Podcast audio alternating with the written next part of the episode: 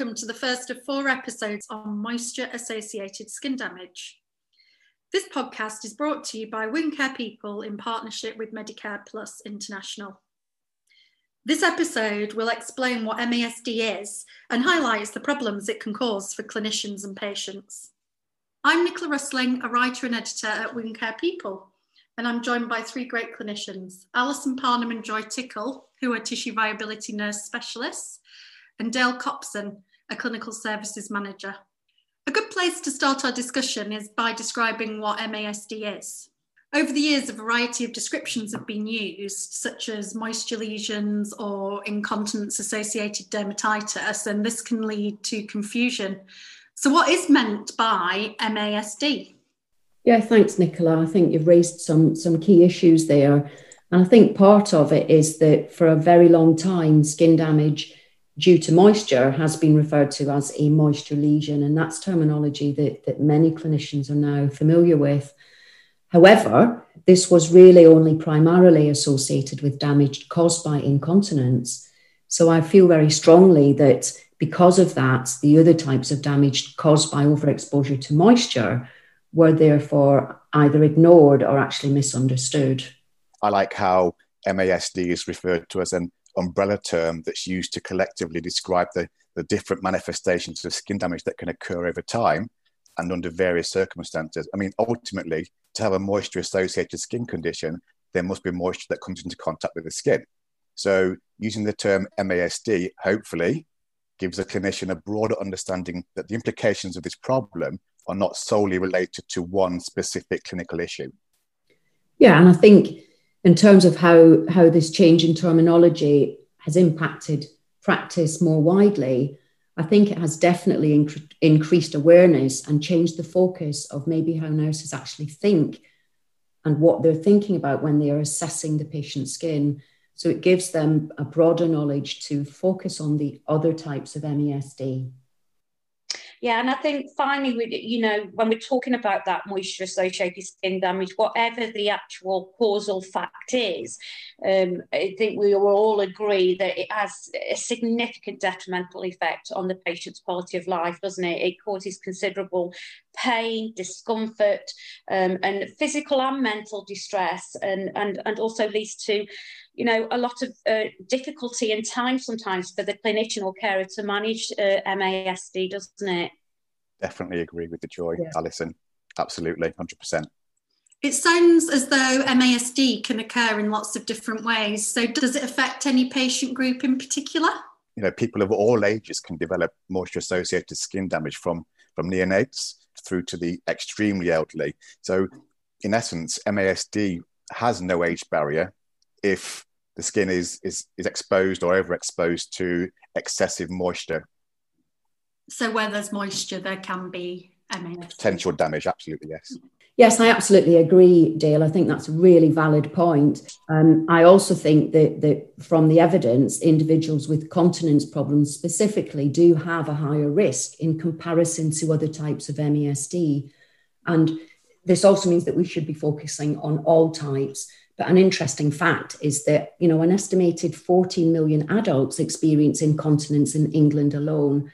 So this specific population is at very high risk of developing IAD. And in, in focusing on this for a moment, with urinary incontinence alone, it's primarily due to the wet or macerated skin surface becomes permeable to the normal flora microbes. And secondly, the presence of urine changes that skin pH from an acidic to an alkaline mantle further impairing the skin's barrier function. And with fecal incontinence, we have something different. We have lipolytic and proteolytic enzymes that are corrosive on the skin surface, remembering that liquid stool has a higher number of enzymes. So that combination of, of urine and feces or urinary and fecal incontinence, those enzymes will continue to break down the urea in the urine, continue to increase the pH with, with ammonia, and again increasing the presence of those corrosive enzymes. So it's a bit of a cycle that, that we need to break and, and to learn to break that as clinicians. But Joy, what are your thoughts maybe more on different types of, of MASD, peri-wound maceration, for example? Yeah, and that's something I, I do, obviously working in wound care, feel very passionate about, um, that sometimes we don't associate um, peri-wound skin damage with MASD.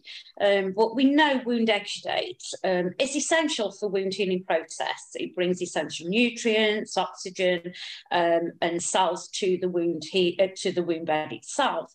But also, wound exudate will contain um, waste products. It'll contain irritants and enzymes that are going to cause significant and can cause significant damage to the wound and the surrounding skin if left in contact for long periods. Um, so it, it's that part of the element of, of the moisture we need to address. So then the surrounding skin is damaged by the fluid. It, the fluid becomes corrosive to the skin. It irritates the skin and it can break the skin down. Um, and it, you know, so it's those factors. And, and sometimes if we are changing the dressing more frequently because of that problem with the management of that exudate, we're going to strip that skin as well. So we're again already causing um, or could be potentially causing further skin damage through stripping that, that, that, layer of skin through frequent dressing changes. Excellent, excellent. Yeah, I think um, also we need to consider the, the, the issue of obesity. You know, the mm. UK has a growing weight problem with more than two thirds of the population being classed as obese or overweight. So individuals in this particular group are won't say more likely, but highly likely to suffer with MASD due to them having more excessive skin folds. You know, the sweat gets trapped in these folds with minimal air circulation, so it can't evaporate. So the skin becomes overhydrated, macerated, which in turn leads to, to localized inflammation. It weakens the integrity of the skin, thus increasing the risk of, of potential skin damage going forward. So it's, you know, I think um, in, the inclusion of, of intertrigo as a potential MASD is, is a great addition. Um, I think also, if I may carry on, this, this type of damage is also known uh, a, known complication for ostomates. So, so individuals with stomas, it's been reported that nearly 80% of this patient group experience skin problems, and it's commonly seen in ileostomy patients, and that's because of the the, the, the, consistency of the stool, the type of surgery they've undergone, where that comes into contact with the skin and starts to irritate it and cause potential skin damage. Yeah, and I and I think uh, you know I think there's also maybe less often, but other types um, of, of potential MASD to consider as well. For example, with tracheostomy patients, mm-hmm. where there may be some leakage onto the skin. Um, for neonates, where where IAD can actually be be fatal um, but also maybe for for um, dribbling or you know saliva has enzymes in it so maybe mm-hmm. from a dribbling dribbling um, perspective from neonates but also for for other trauma situations like for example brain injury patients where there is less mm-hmm. control over over saliva production and equally that can be quite corrosive that's what I was going to say. You know, my experiences, I've been to sort of neurological units and mm-hmm. um, and reviewed patients that had brain injury, and quite commonly you you know if they're drooling you notice that they've developed sort of moisture associated skin damage sort of under the chin because they're, they're, in a certain position they're drooled it's dripped down it's collected in that in that chin mm. and often you see that linear uh, skin damage you know associated with with uh, MASD in skin folds mm.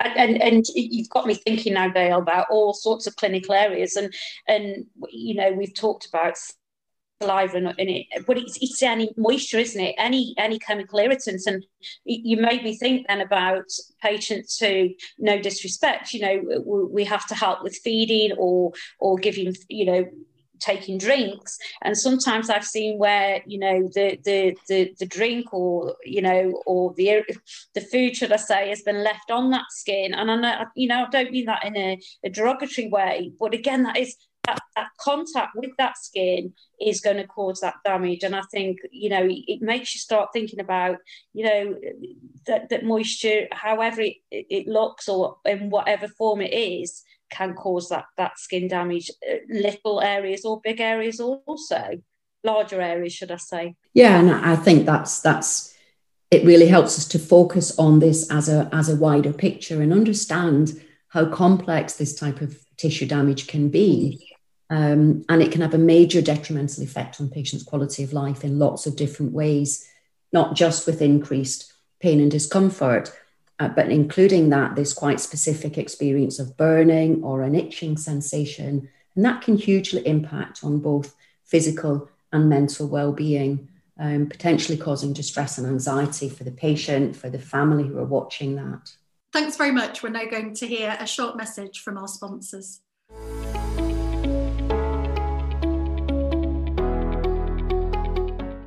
This podcast is brought to you by Medicare Plus International, leading the way in skin and wound care. To find out more about the products and resources mentioned on this podcast, please visit medicareplus.co.uk.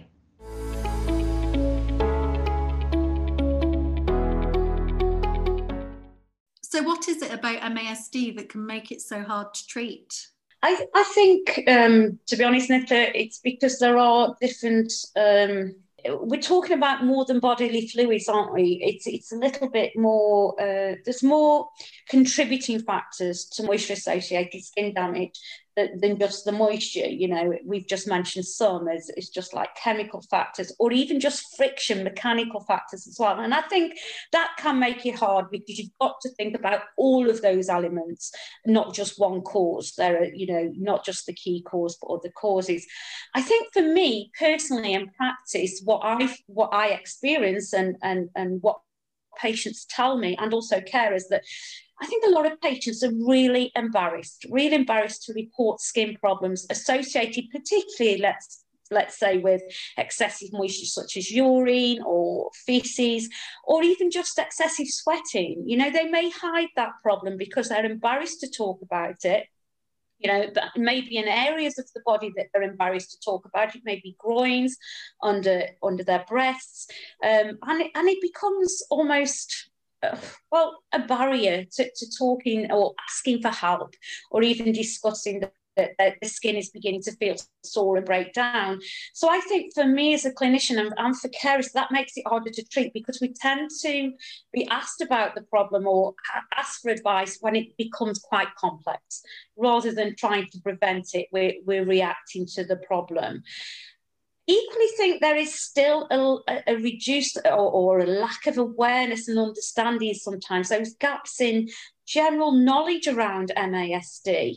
Um, so, again, I think for that reason, that there may be clinicians or carers or even uh, uh, GPs and doctors who don't ask for advice or report it because they're generally unaware of it, um, less confident about managing it. But that that's the wrong, you know, I'm not saying everybody does that, but I do still see again as, as a clinician, you know, not the, the referrals to, uh, to to other clinicians for advice and support with this is quite delayed. And I think again, it's it's it could be those gaps and lack of understanding as well as. Yes, I, I agree, really, Joy. And I think there is an ongoing problem with that differential diagnosis with other skin conditions and, and that lack of awareness around MASD and, and that umbrella term. So it's complex um, and it's increasingly common. You know, we're seeing many more um, situations where MSD, MASD comes in, into play. Um, there seems to be less of a priority given to the different types of MASD. I do believe that that really the focus is still IAD, and maybe, as I said, that's the, this sort of confusion with the earlier term moisture lesion. Um, I think there may also be an element of unfamiliar terminology, and almost that that's because of that it acts as a barrier for for um, clinicians becoming used to to new terminology can sometimes be a barrier to get that that accurate diagnosis. Yeah, but I definitely agree. I think you know there definitely well there is a lack of awareness as as both of you have said.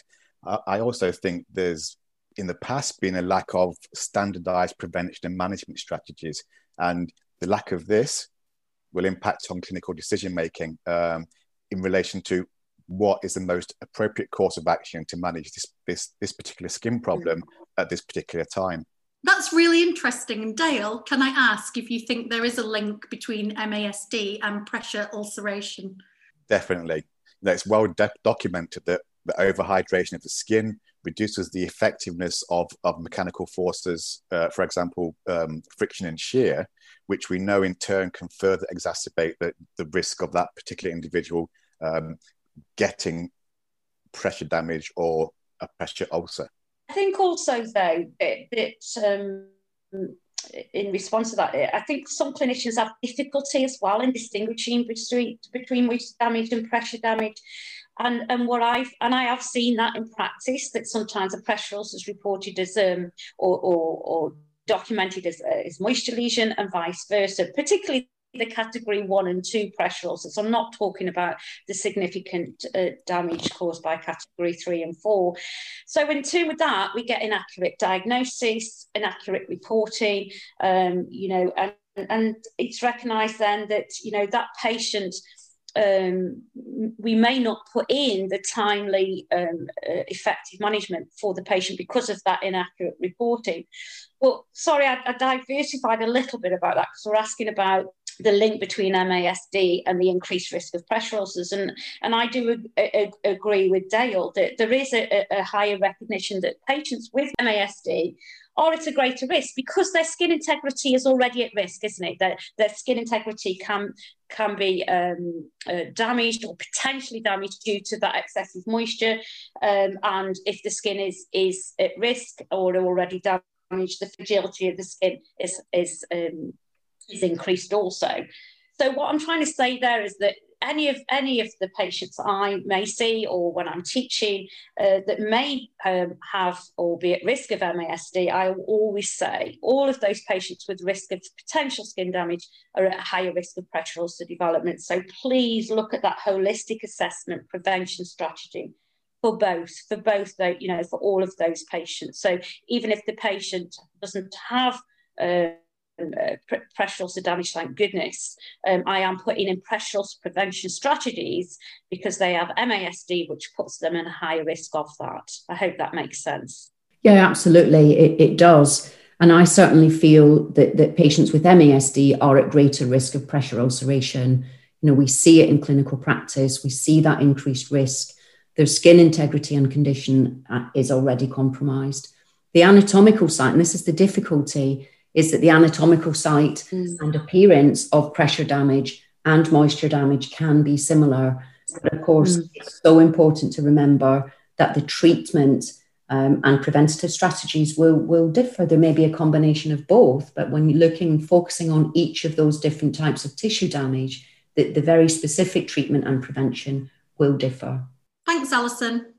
Based on your experience, do you think that MASD is more prevalent than pressure ulceration? Gosh, Nicola, I think that's a really good question. Um, unfortunately, I don't believe we actually know the answer to that to that question, and I think that's because currently there is no national prevalence or incidence data, so we don't really know the true extent of the problem. I could I can guess and I can talk about my own clinical experience, but that doesn't doesn't give that doesn't necessarily mm. represent the, the wider population. Mm, I agree. It's it's a difficult question to answer because, as, as Alison said, we've no baseline data to compare against, and you know, um, one organisation might be recording a, a certain aspect of that data, another organisation may not be reporting anything. So, you know, without that baseline data to compare, it's very very difficult. That's very true, Joy. I know NHS Improvement revised their recommendations in 2018 to count and report MASD incidents in addition to pressure ulceration. Do you think there's no movement in the right direction? Alison, what are your thoughts on that? Gosh, well, I don't I don't really think so, not yet, and, and partly because it's not it's not a mandatory requirement. You know, the NHSI have made recommendations, so the difficulty with that is that that trusts interpret and as a result have adopted separate categories for each type of, of MASD in the reporting. Some of them have done that, whilst other trusts have, have only mechanisms to report severe IAD. So we don't get that, that sort of equilibrium and, and consistency across organizations, which of course makes it very difficult to, to monitor um, and, and get the full picture for me, if the recommendation to report MASD has been directed from NHSI, then I think all providers should follow recommendations and we should take accountability for that. Um, and, and and I do agree. We we've already said this. We do need the nationally agreed reporting system so that we're all using the, the, the correct terminology. Yeah, no, I agree. I think that the recommend the recommendations should be mandatory and, and very specific about, um, you know, whilst there is with very specific details of what's being reported, and this shouldn't be optional. You know, we shouldn't be having those differences across organisations. I know we've mentioned NHS organisations, but I agree. It's everybody's responsibility. So that's private care uh, agencies, private care uh, uh, homes, nursing homes, residential homes. Uh, I don't think it just sits within NHS organisations either. Absolutely. So, is data collection the answer? Will it see a decrease in MASD incidents? Yeah, it's an interesting point, Nicola. And I do think, you know, it shouldn't be a paper exercise, of course, and, and collecting data for, for data collection's sake. But I think by collecting this data, there is an opportunity for it to be analysed, for key themes to be identified, and for quality improvements to be made to reduce MASD incidents. And, and I strongly believe that until we get that consistency with reporting across all organisations, this cannot be truly quantifiable. So we all agree there is a lack of data around incidents. What else do you think might be missing? Yeah, I feel definitely there are still gaps in the knowledge and the clinical skills in the, the diagnosis. So we're talking about assessment there, but in the diagnosis, prevention, and management of, of MASD. And, and really, within my organisation, um, we, we have implemented guidelines to support clinicians, but there still continues to be less emphasis on MASD in comparison to pressure ulcers, for example. And I think we can learn lessons from that.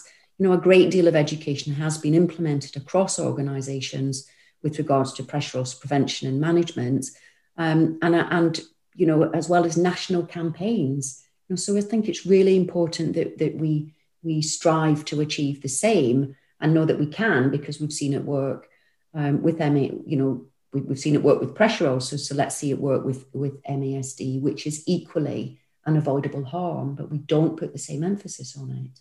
And I think, um, you know, that continuity across all care settings, I know I keep talking about that, or, or I have talked about that, is, is we need to continually raise the awareness, not just in acute and community care settings, let's not forget about our, uh, you know, some of our patients have private carers now.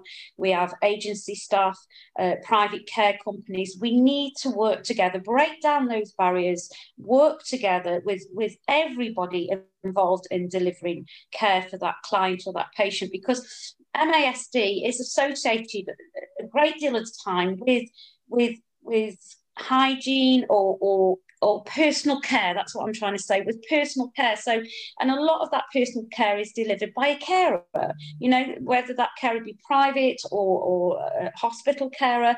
And you know i have in my own experience heard um, you know, vice versa, a carer say, "Oh, I'm not applying that cream to that patient's skin because that's a nurse's role," or a nurse say, "Oh, oh no, that's the carer's role." And, and there's almost this barrier, this wall about whose responsibility it is. And again, we're going back to responsibility, but to me, it's delivering the best care for the patient by the right person. And, and we have to work together. We've got to break down those barriers and, and ensure that we've got that, as we've just said, an integrated approach focusing on, on that prevention of that MASD for the patient. So, um, as specialist practitioners, what are the most common issues you encounter in relation to MASD? Um, and what, if anything, do you feel is missing?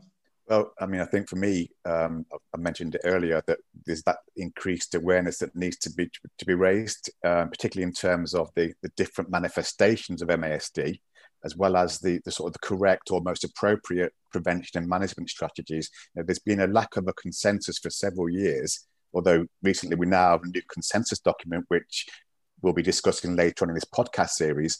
Um, I also feel we're, we're, missing a specific risk assessment tool for MASD, like, like those used for pressure ulcer prevention.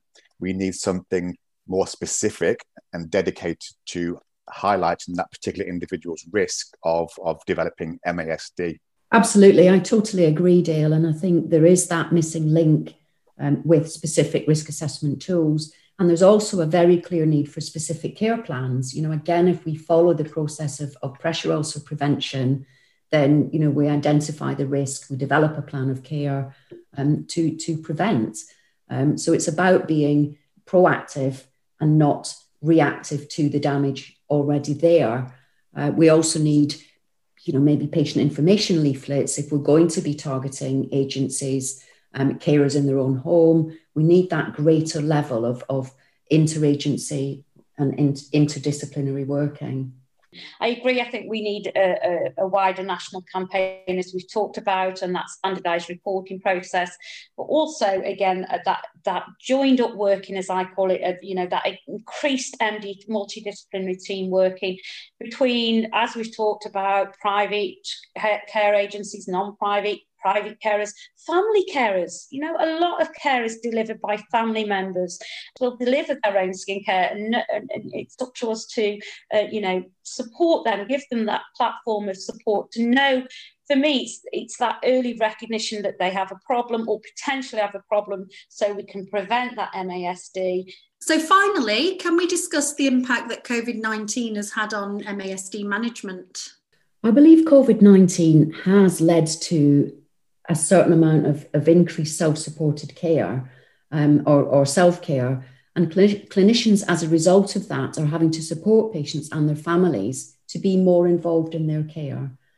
I do think this is a good thing. It encourages patients to be autonomous and to be empowered, which I think in turn enhances engagement and motivation and definitely can, can improve the patient clinician relationship can increase confidence and that level of control for the patient. But as I say, this has to be pre planned and safe with good communication, good care planning. And of course, not all patients are necessarily suitable for supported self care, but it is a discussion that needs to be undertaken. I, I, agree. I think uh, I'm a true advocate for self care, but that's supported self care, you know, and, and, for the right patient, you know, in the right environment. I mean, their environment uh, may not be suitable um, and at the right time. And, and even for the patient, you know, if the patient doesn't want to be involved in that supported self care, totally respect that. If I could just sort of add to that as well, you know, we're concentrating or focusing on on our patients and the patient care. Yeah but we mustn't forget, you know, our, our frontline key workers out, mm. healthcare professionals out there. They're wearing full PPE. Yeah. They they too experience MASD, you know, and you know it'd be, interesting to see the impact that it has on them. Particularly, particularly they see the patients with this, this condition, and are they're actually getting it on their face. Yeah, we see it in the in the in the press. It's on the news. It's um, it's got a major impact. And I've already had colleagues who've reported um, to, to, myself, or we've just discussed that they, they, they have had that, that skin damage as well. And I think, particularly in the summer months, Dale, um, even reporting, uh, you know, uh, MASD associated with the excessive sweating in all of the PPE, uh, you know, in, in, other body areas, um, because I've wore it myself and it, it, it really is. Um, yeah, extremely hot, extremely uh, claustrophobic as well.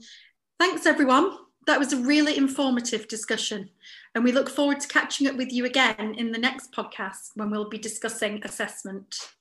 This podcast is brought to you by Medicare Plus International, leading the way in skin and wound care. To find out more about the products and resources mentioned on this podcast, please visit www.medicareplus.co.uk.